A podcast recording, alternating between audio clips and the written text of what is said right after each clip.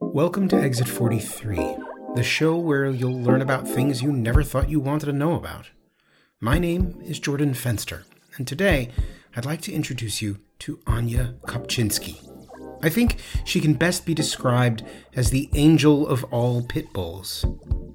Here she is describing her first time breaking up a dogfighting ring, though I should warn you, some of the imagery is graphic, and you may, not surprisingly, hear some of her own dogs barking in the background. It scared me a little bit the first time. I sort of thought it would be, you know, a bunch of really rowdy, crazy dogs uh, that were all, you know, trying to get to each other. And I was really curious about how we would keep them all in our care uh, safely. And actually, it's amazing when you when you meet these dogs. They're uh, they're like a special sort of sweet. I mean, I'm used to the pit bulls being very sweet, but these dogs are really starved for uh, attention and and they really see people as uh, just like a, a, big cookie. They're so excited and they're all just like incredibly wiggly. I don't i think in that's five years i've been with this team i think maybe there were like two that were a little sketchy with people and that was only like you know if you handled them wrong or if you were like giving them shots or doing something but they they're really incredibly sweet dogs that's the thing about anya kopchinsky she won't say a bad word about any dog she's rescued and she's rescued a lot of them uh, I fostered over 300 here. Um, and then, you know, I, I don't know, I've been involved in quite a few, I worked at quite a few shelters and um, so there's been lots of dogs that have come through there. And then uh, through the ASPCA, I mean, we've probably, I've worked on probably 10, 8 to 10 cases and each of them have been, you know, somewhere from 20 to 50 dogs. So Kopchinsky runs her own rescue company called Pit Stop but she works with the ASPCA, busting up dogfighting rings and then rehabilitating and fostering the rescued dogs. Keep in mind, these are pit bulls that have been kept in illegal dogfighting rings. They've been trained to be fighters with fear and pain, kept in the worst conditions in groups of hundreds of other fighting dogs sometimes. Pretty horrific. I mean, they're, um, we've had like 16 pound puppies that are on 40 pound chains. Like they're, the way that these dogs are really forced to be aggressive is that they're all usually especially in the outside cages they're all in kind of chain circles. So they they're all very close to each other but they can't quite get to each other. So you've got a lot of frustration uh, building up. And then once in a while some of them do you know get get free and and stuff happens. But they're really they're just in basically like in mud and dirt. And you know sometimes they have access to water but not usually. And they're in really bad conditions and we were just able to take them you know, I wouldn't say where we're taking them is the best situation in the world. It is still like a warehouse because unfortunately, um, animals are considered property under the law. So we can't, we have to basically just keep them as, as evidence until the court cases are over. Kopchinsky explained that these dogs are not usually aggressive against humans. They wouldn't be very useful if they couldn't be controlled. But they've never learned basic doggy types of things, like how to navigate stairs or how to walk on a leash. You know, some of them are so scarred mentally by what they've been through that some of them don't uh, don't end up making it out of there, and that that is you know tough. Um, it's a tough thing to watch dogs that you know didn't do anything wrong have to suffer the consequences so i mean some of these dogs are really put through the wringer and some of them um, you know have really been fought to such an extent that they can't be placed out as family pets and uh, so that's that's tough i mean if they have some serious dog aggression where they're going to to, to really hurt another dog we you know we have to take into consideration the public safety um, but but all of the dogs at the ASPCA are fully. There's a whole behavior team, and each of them are fully evaluated and um, we do work with them as much as we can, but sometimes it's just sort of quality of life until the court cases are over, which is really tough because you get really attached to these dogs. And, you know, some of them we've been working with for years and rotating in every two weeks and, um, and really have gotten to see as sort of our, our own pets. But, but it's nice to have, at least I get to see the, the part where they, they come here and they, all of them that have come here have gotten adopted. So that's been pretty awesome.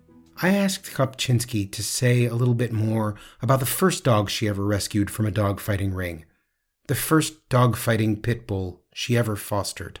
I was a little nervous at first, you know, bringing one of these dogs home to live with with my dog. I wasn't really sure, you know, how that would go, knowing their background. And this dog was like ten years old, and uh, she had no teeth; they were all like filed down, and um, and she had had some some issues. She was uh, pregnant and had had some issues, you know, with her with the babies she was a little bit aggressive with them and it was like i wasn't really sure how it was going to go and she she just came in here and like you know the tv scared her everything scared her and um and then she just ended up like you know the first night she curled up in her little bed and was playing with her toys and it was just like a beautiful they really it, it amazes me how quickly they get used to something that they've just never even a 10 year old dog like something they've just never experienced before.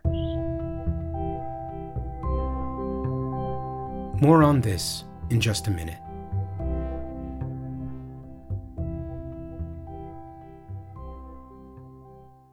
Exit 43 is a production of Hearst, Connecticut Media.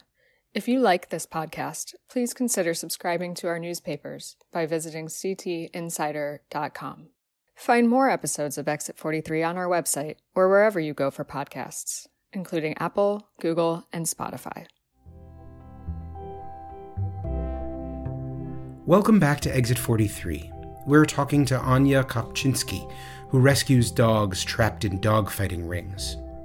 We'll talk a little more about what it's like to break up a dogfighting ring and rescue the dogs themselves, but I think it might be valuable to hear from Kopchinsky how she got into this in the first place. No, I went to college for sociology, but I um, I started at actually the Stamford Shelter. Um, I was volunteering a lot there. I went to go get a cat at some point and uh, just kind of got got intrigued. And so there was a group there that was working, and they were doing a free training class to the public and the shelter dogs every Wednesday night. And so I started getting really involved in that. And then uh, probably within like three months, I was I was hooked. I had a foster dog, uh, and she was a pit bull, and that's kind of how I got into the pit bull thing. Was I uh, brought home a dog that I, you know, it was just a dog in my book. I had no idea what a pit bull even was. And um, I lived in an Avalon building and I wasn't allowed to have her. And it wasn't, you know, it wasn't a weight issue. It wasn't, she wasn't a, an aggressive dog or anything, but they just said just because she was a pit bull. So I started calling around a bunch of places and I saw that every single high rise in Stamford had the same, had the same issue. It didn't matter, you know, what size she was, what, what her temperament was. It was just the breed. And so I started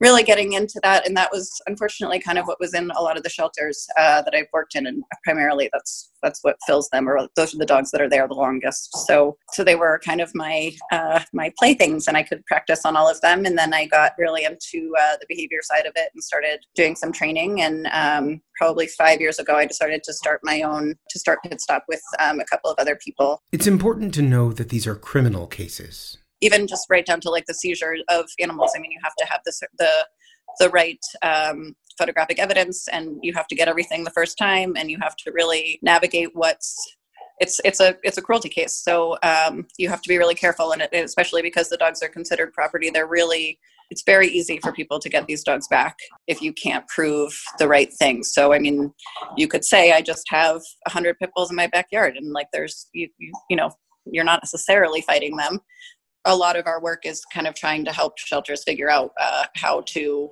prosecute correctly so that you know it, it is worth it because it's a lot of expense for a county shelter to to spend if it's not if it's not going to work or even if it does work extreme animal cruelty is a federal crime and the FBI started tracking animal cruelty cases a few years ago. It is technically, but it has to all be done the right way. But Kopchinsky explained that even football player Michael Vick pleaded guilty to financial crimes, not animal cruelty. Michael Vick, I don't even think went to jail for any of the dogfighting stuff. He served 18 months for conspiracy to travel in interstate commerce in aid of unlawful activities and to sponsor a dog in an animal fighting venture. You know, you can say whatever. Um, it's really hard to prove prove cases. We did have, um, I think, one of the dogs that I took, Paisley.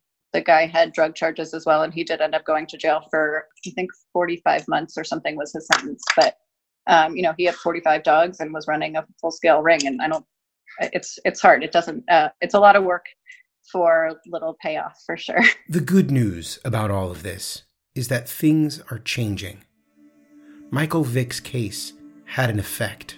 There was a time, and, and still in a lot of uh, states, these dogs are just systematically euthanized if they're taken as as cases. So uh, actually, and before Michael Vick, I would say that that was pretty much standard. So the one good thing that you can say about him is that he brought some uh, light to this, and that people were uh, concerned about what was happening to these dogs after they were seized. So um, actually, a bunch of his dogs ended up becoming therapy dogs, and um, there's whole books on them. And a couple of them had to be sanctuary dogs, but they all they all made it out of out of that health. So that was pretty cool. And I think it started. Um, we we took a dog from a different case that wasn't with the ASPCA from Michigan, and that was the first time that they had ever been able to place any of those dogs. So it is becoming more. I think a little bit easier for shelter. I think people know that these cases are out there, but that they're kind of steering away from them because it's a lot of work, and it ultimately, if it ends up being euthanasia, it's a really hard thing to decide to do. So I think we're we're we're putting in a lot of work, which is cool.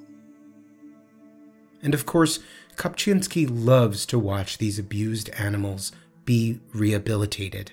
They come in so scared, and like none of them have seen stairs, and they're just like shaking. And to see them, as soon as they see another dog, they just kind of like light up and they watch the other dog to figure out, you know, how how life is supposed to work. And and they follow they follow my dog around, and it's just it's really beautiful. So.